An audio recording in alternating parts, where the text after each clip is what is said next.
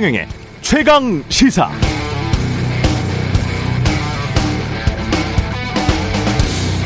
(2016년 10월) 아제르바이잔으로 향하는 교황의 전용 비행기 기자들이 동성애, 트랜스젠더 등에 대한 로마 교황청의 입장을 물어보자 프란치스코 교황은 이렇게 답변합니다.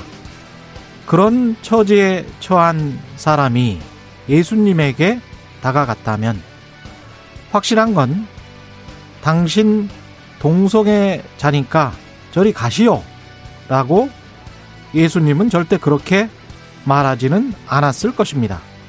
이게 교황의 답변이었습니다. 뮤지컬 영화 위대한 쇼맨에는 This is me 이게 나야 라는 노래가 나오는데요. 가사가 이렇습니다. 난 어둠이 낯설지 않아. 사람들은 말하지. 차라리 도망치라고. 어느 누구도 있는 그대로의 널 사랑하지 않을 테니까. 하지만 난 그들이 날 부셔서 한 줌의 먼지로 만들게 두진 않을 거야. 이게 내 운명. 이게 바로 나니까. 최근 트랜스젠더 군인 변희수 전 하사가 숨진 채로 발견됐었습니다. 포용이 부족한 사회에서 인간이 얼마나 존엄하게 살 수 있을까? 갑자기 그런 생각을 했습니다. 한국은 아직 차별금지법도 제정되지 않았죠. 네, 안녕하십니까. 세상에 이익이 되는 방송 최경령의 최강시사 출발합니다. 저는 KBS 최경령 기자입니다.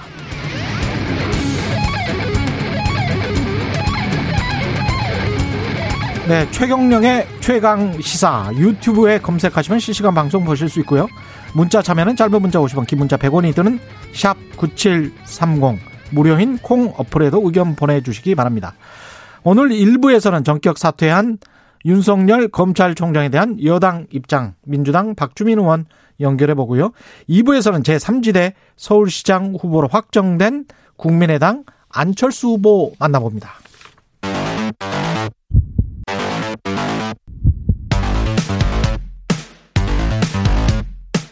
오늘 아침 가장 뜨거운 뉴스 뉴스 unboxing 자 오늘 아침 가장 뜨거운 뉴스 뉴스 unboxing 시작합니다. 민동기 기자 김민아 시사평론가 나와 있습니다. 안녕하십니까? 안녕하십니까? 안녕하세요. 네 윤석열 총장 전격 사퇴라고 제가 말은 했습니다만 한 하루 이틀 전부터 뭔가 조짐은 보였습니다. 예. 그렇습니다. 그 우리가 여기서 얘기했던 국민일보 인터뷰 뭐 이런 데 보면은 예.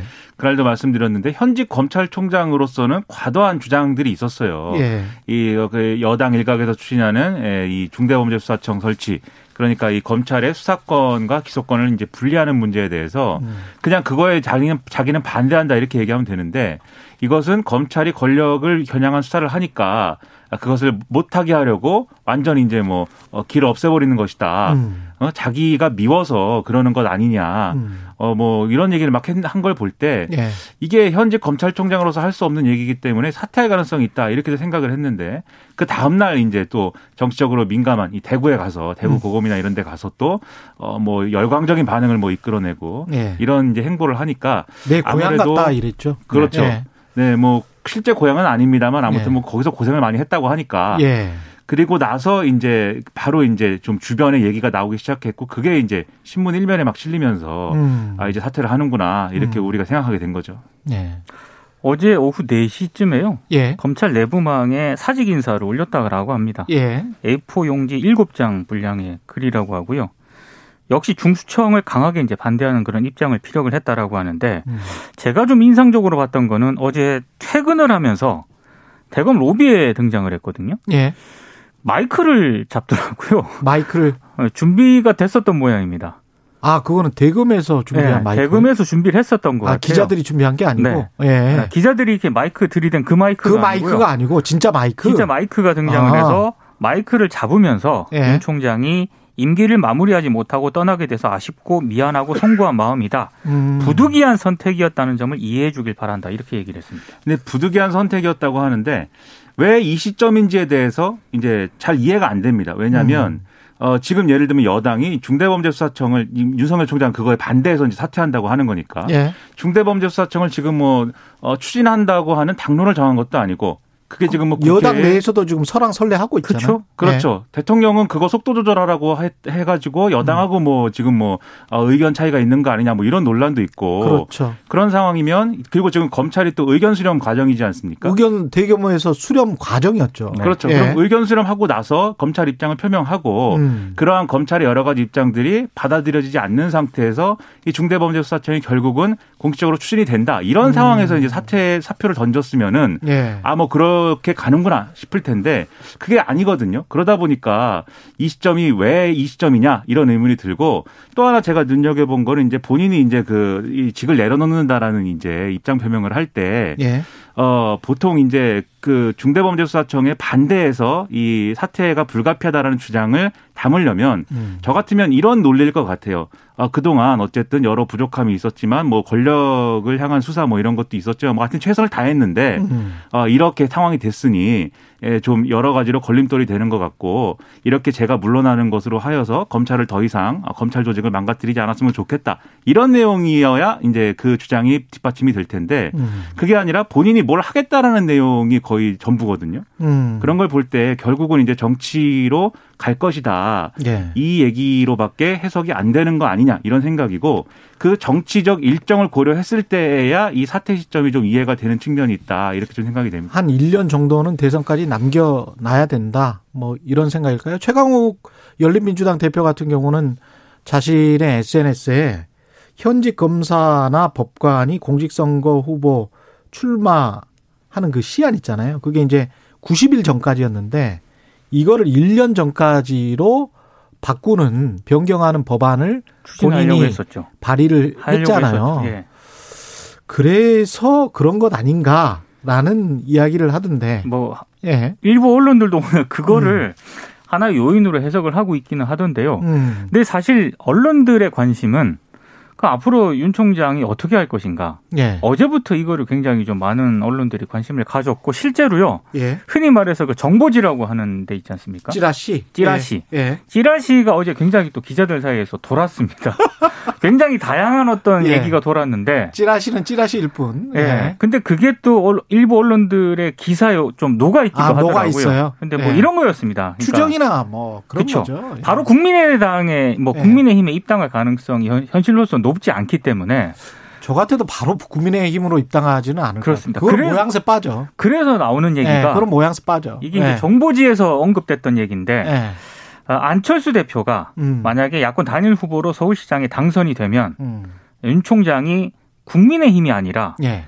제3지대에서 새로운 세력을 만들어 가지고요. 저도 그거 봤어요. 예. 네. 그래서 안철수 대표가 킹메이커로서 야권 재편을 주도하지 않겠느냐. 그래서 지금 시점에서 사퇴를 한 것이다라는 어떤 정보지가 좀 돌기도 했었죠. 근데 아까 말씀하신 그 최강욱 대표 발의 준비한 뭐 그 법안의 경우에는 음. 그걸 통과시키면 이제 소급 적용이 되는 거냐 이것도 좀 의문인 부분이 있고 해서 예. 그래서 뭐 그게 결정적이다라고까지는 얘기할 수 없을 것 같고 음. 지금 말씀하신 대로 여러 가지 정치 일정을 고려해서 이제 최적의 시기를 택한 것이겠죠. 그래서 뭐 예. 재보선에 나름대로 영향도 미치고 그 재보선에 영향을 미친 걸 이제 좀 갖고서는 이후에 이제 본격적인 정치 행보를 할 때 그걸 그렇지. 동력으로 쓰기 위한 뭐 여러 가지 포석일 텐데. 어. 근데 저는 뭐 여러 차례 말씀드렸지만 윤석열 총장이 이렇게까지 했으면 음. 정치를 하지 말아야 된다고 봅니다. 윤석열 예. 총장이 정치를 지금도 뭐 거의 이제 하는 거지만 음. 이렇게 가면 본인이 굉장히 사랑한다고 얘기하는 검찰 조직에도 좋지 않죠. 지금까지 자기가 주장해온 자기가 이제 검찰 조직에 해온 일들에 대해서 예. 여러 가지 정당성을 주장했는데 음. 결국은 그것이 본인이 정치하기 위해서 한 일 아니냐 뭐 이런 의심이 이제 받게 되는 거고 음. 검찰 내에서도 그것에 대해서 어떤 분란이나 이런 게 있지 않겠습니까?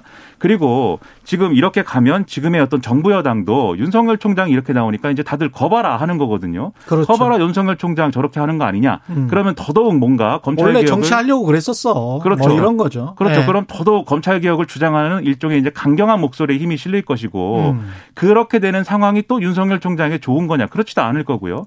그리고 이제 야당이 윤석열 바람에 이제 막 올라타려고 하고 뭐 이렇게 계속 할 건데 음. 결국은 그게 계속 진행이 되면 이 나라 대한민국 정치라는 게 검찰이냐 아니냐에 이 정계 개편이 올 수도 있는 거예요. 그러면 그게 누구에게 도움이 되는 것이며 이 그렇죠. 대한민국 정치가 어디로 가겠습니까? 예. 그제 생각에는 제가 이제 개인적으로 평론가 입장에서 볼 때는 음. 별로 윤석열 총장은 정치적으로 소질이 있는 캐릭터도 아니기 때문에 뭔가에 반대한다는 차원에서 그쳐야지 정치를 하면 예. 제가 볼 때는 너무 우리 사회에 막심한 손해라고 봅니다. 그 어제 몇몇 기자들하고 이제 그 저기 예. 사람들하고 얘기를 했는데 예. 가장 큰 피해자가 오세훈 전 서울시장이다. 그냥 하필 어제 저 확정이 돼 사실은 말이죠. 그 어제 예. 저 방송 그 이야기 해야 되는데 예. 방송사 예. 메인 뉴스하고 예. 오늘 아침 신문 일면에 예.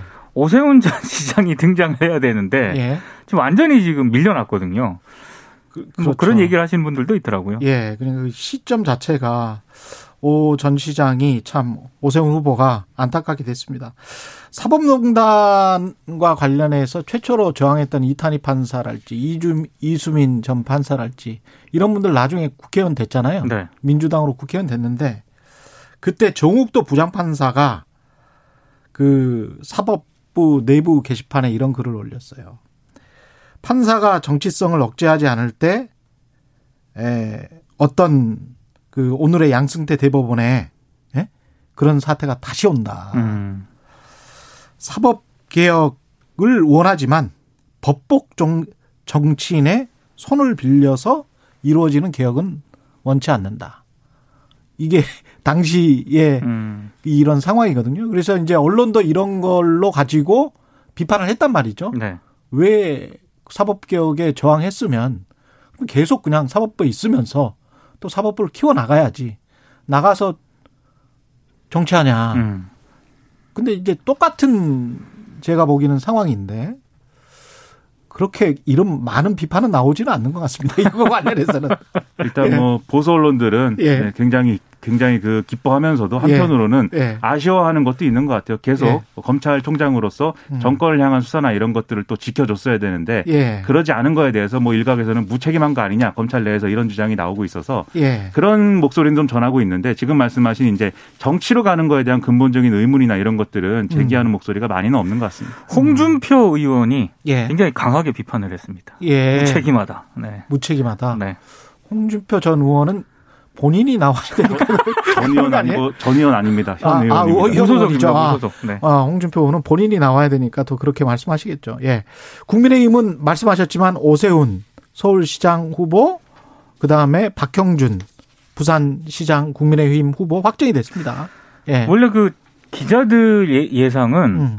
박빙으로 나경원 후보가 이기지 않겠느냐 음. 이렇게 예상을 하시는 기자들도 있었는데 예. 어제 약간 이변이라는 그런 평가도 있는 것 같습니다. 왜냐하면 나경원 후보가 1차 경선 때 1위로 통과했잖아요. 예. 그래서 아무리 그 뭐 여성 가산점 일단까지 포함을 해서 박빙으로 이기지 않겠느냐라는 평가가 있었는데 음. 결과는 일단 오세훈 후보가 일단 승리를 했고요. 예.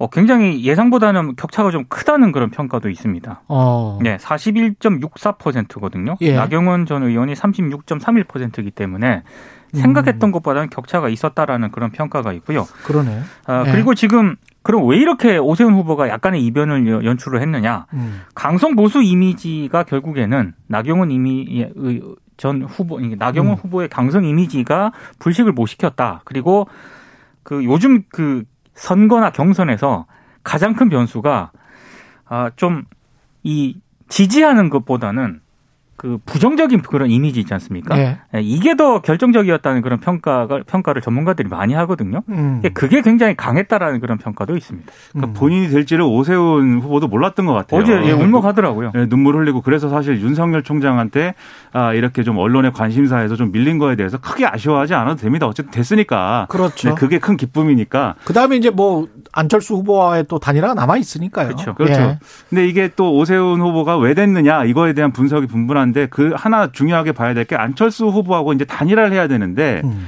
나경원 후보가 되는 경우와 오세훈 후보가 되는 경우 둘 중에 누가 더 안철수 후보와의 단일화를 매끄럽게 할 것이냐에 대해서도 사실은 좀 판단이 있었을 거예요. 이제 그 여론조사에 응하는 사람들이. 예. 왜냐하면 안철수 대표 지지층도 이 여론조사에 끼어 있거든요. 왜냐하면 어. 국민의힘 지지층만 여론조사 답을 한 게 아니라 모든 이제 응답자들이 그렇죠. 다 네. 대답을 한 것이기 때문에 안철수 대표가 됐으면 좋겠다라는 사람들도 전략적으로 이제 오세훈 후보 지지한다라고 답을 했을 수도 있고 음. 이런 상황인데 어쨌든 오세훈 후보가 계속 경선 과정에서 안철수 후보와의 단일화를 좀 더 잘할 수 있다는 것을 내세운 것이 사실입니다. 심지어 정치적으로 합의할 수도 있다 이렇게 얘기했거든요. 정치적으로 음. 합의라는 것은 경선을 뭐 여론조사를 해가지고 누가 더 높게 나올 것이냐를 막 경쟁을 하는 게 아니라 그렇죠. 어쨌든 통 크게 당신은 어. 서울시장 하시고 나는 대권 가겠습니다. 이렇게 합의할 수 있다는 여지를 남겨놓은 거기 때문에 그게 아름다운 단일화 수도 있겠습니다. 김, 응 은식 비전전략실장이 네. 이야기했던 예 그렇죠 그래서 그런 음. 좀 매끄러운 단일화가 가능할 것이다라는 기대가 이제 있을 거고요 그렇다고 해서 뭐 당장 뭐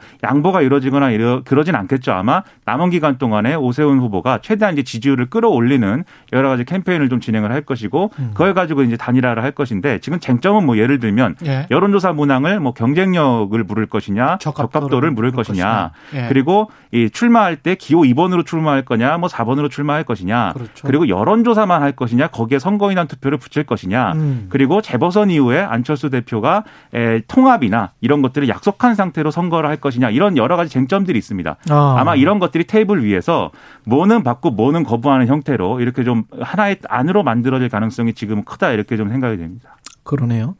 백신 이야기 잠깐 하고 넘어가죠. 문재인 대통령이 4월 초에 아스트라제네카 백신을 맞는 것으로 지금 확정된 거죠? 그러니까 G7 정상회의가 6월 11일부터 13일 영국에서 열리거든요. 예. 이게 비대면이 아니라 아, 대면 맞나요? 형식으로 열릴 가능성도 아. 있기 때문에 여기에 참석을 하기 위해서면 접종을 받아야 됩니다. 아. 예, 그런 측면 때문에 어, 여러 가지 일정 등을 감안하라. 왜냐하면 아스트라제네카 백신 같은 경우에는 8주 간격을 두고 두 번 맞아야 되지 않습니까? 예. 그런 것까지 감안을 했을 때 그러네요. 이달 말 아니면 다음 달 초에 이제 백신 접종을 맞아야 되는데요. 음. 일단 아스트라제네카 백신을 맞겠다라고 청와대가 입장을 밝혔고요.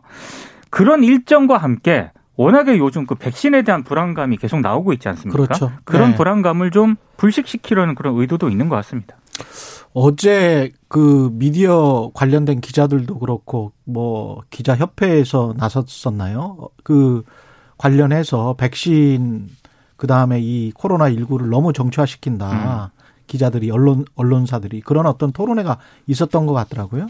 그래서 그렇습니다. 예. 그런 토론회도 있고 또 이제 기자협회에서 내는 이제 신문 기자협회 보에 이제 음. 편집진 음. 의견으로 이제 뭐 우리의 주장 이렇게 나오는 거 있는데 예. 거기에도 이제 이런 어 백신을 가지고 어떤 정쟁의 대상으로 삼거나 그리고 언론이 그거를 계속 기계적으로 그냥 옮기면서 음. 불필요한 불안감이 이렇게 증폭되는 이런 것들은 좀 자제하자 이런 내용이 이제 뭐 어, 글이 올라오기도 했는데 예. 지금 이 백신에 대한 불안감이 지금 있는 상황이지만 또 제가 항상 속보를 볼 때마다 깜짝깜짝 놀라는 게 예. 백신 접종 후 사망 몇 명 이게 속보로 오잖아요. 그러면 머리로는 알고 있습니다. 이게 아 백신을 접종한 후에 그냥 사망한 것이지 인과관계가 예. 입증된 것은 아니다라고 알고 있지만 그래도 왜 그렇게 쓰는지 모르겠어요. 네, 걱정이 되거든요. 속보로만 예. 보니까 그래서 이걸 좀 더 어떻게 잘 설명할 수 있는 방식을 취할 수는 없는 것인가 조금 그런 부분도 이제 좀 걱정이에요. 전문가들도 네.